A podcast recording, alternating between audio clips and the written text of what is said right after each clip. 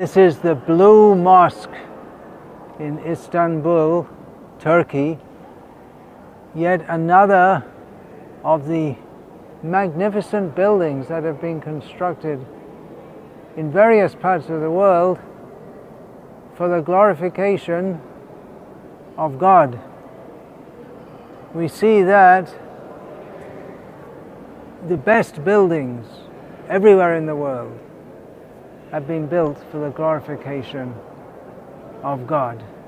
That innate tendency of humans who don't become overly wise, overly intellectual, that innate tendency to recognize that beyond all the chemicals that make up our bodies and make up the substance of everything we see around us, there are higher powers who direct our lives, who we should pray to. Higher powers, and specifically in Islam, they're very specific. There is one highest power above all. We also recognize that in Krishna consciousness, that there's one highest power above all. There are many deputies of the Supreme Lord Krishna who are involved in universal management, but Ishvara Paramakrishna, the Supreme Controller, is Krishna. So similarly, that same idea is there. Allah, the one God above all. So much wealth, so much wealth, so much effort, so much devotion goes into designing a beautiful building like this.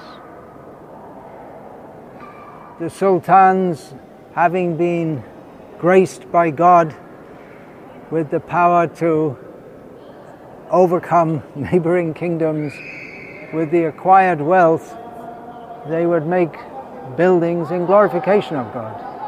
We see many tourists come from different parts of the world, uh, but mostly these are Muslim tourists coming. We can see people look like they're from Indonesia, some of the people, Thailand, Philippines.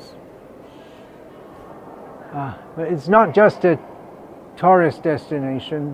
The prayers are offered here five times a day, and people come at that time. Tourists aren't allowed, only praying at that time.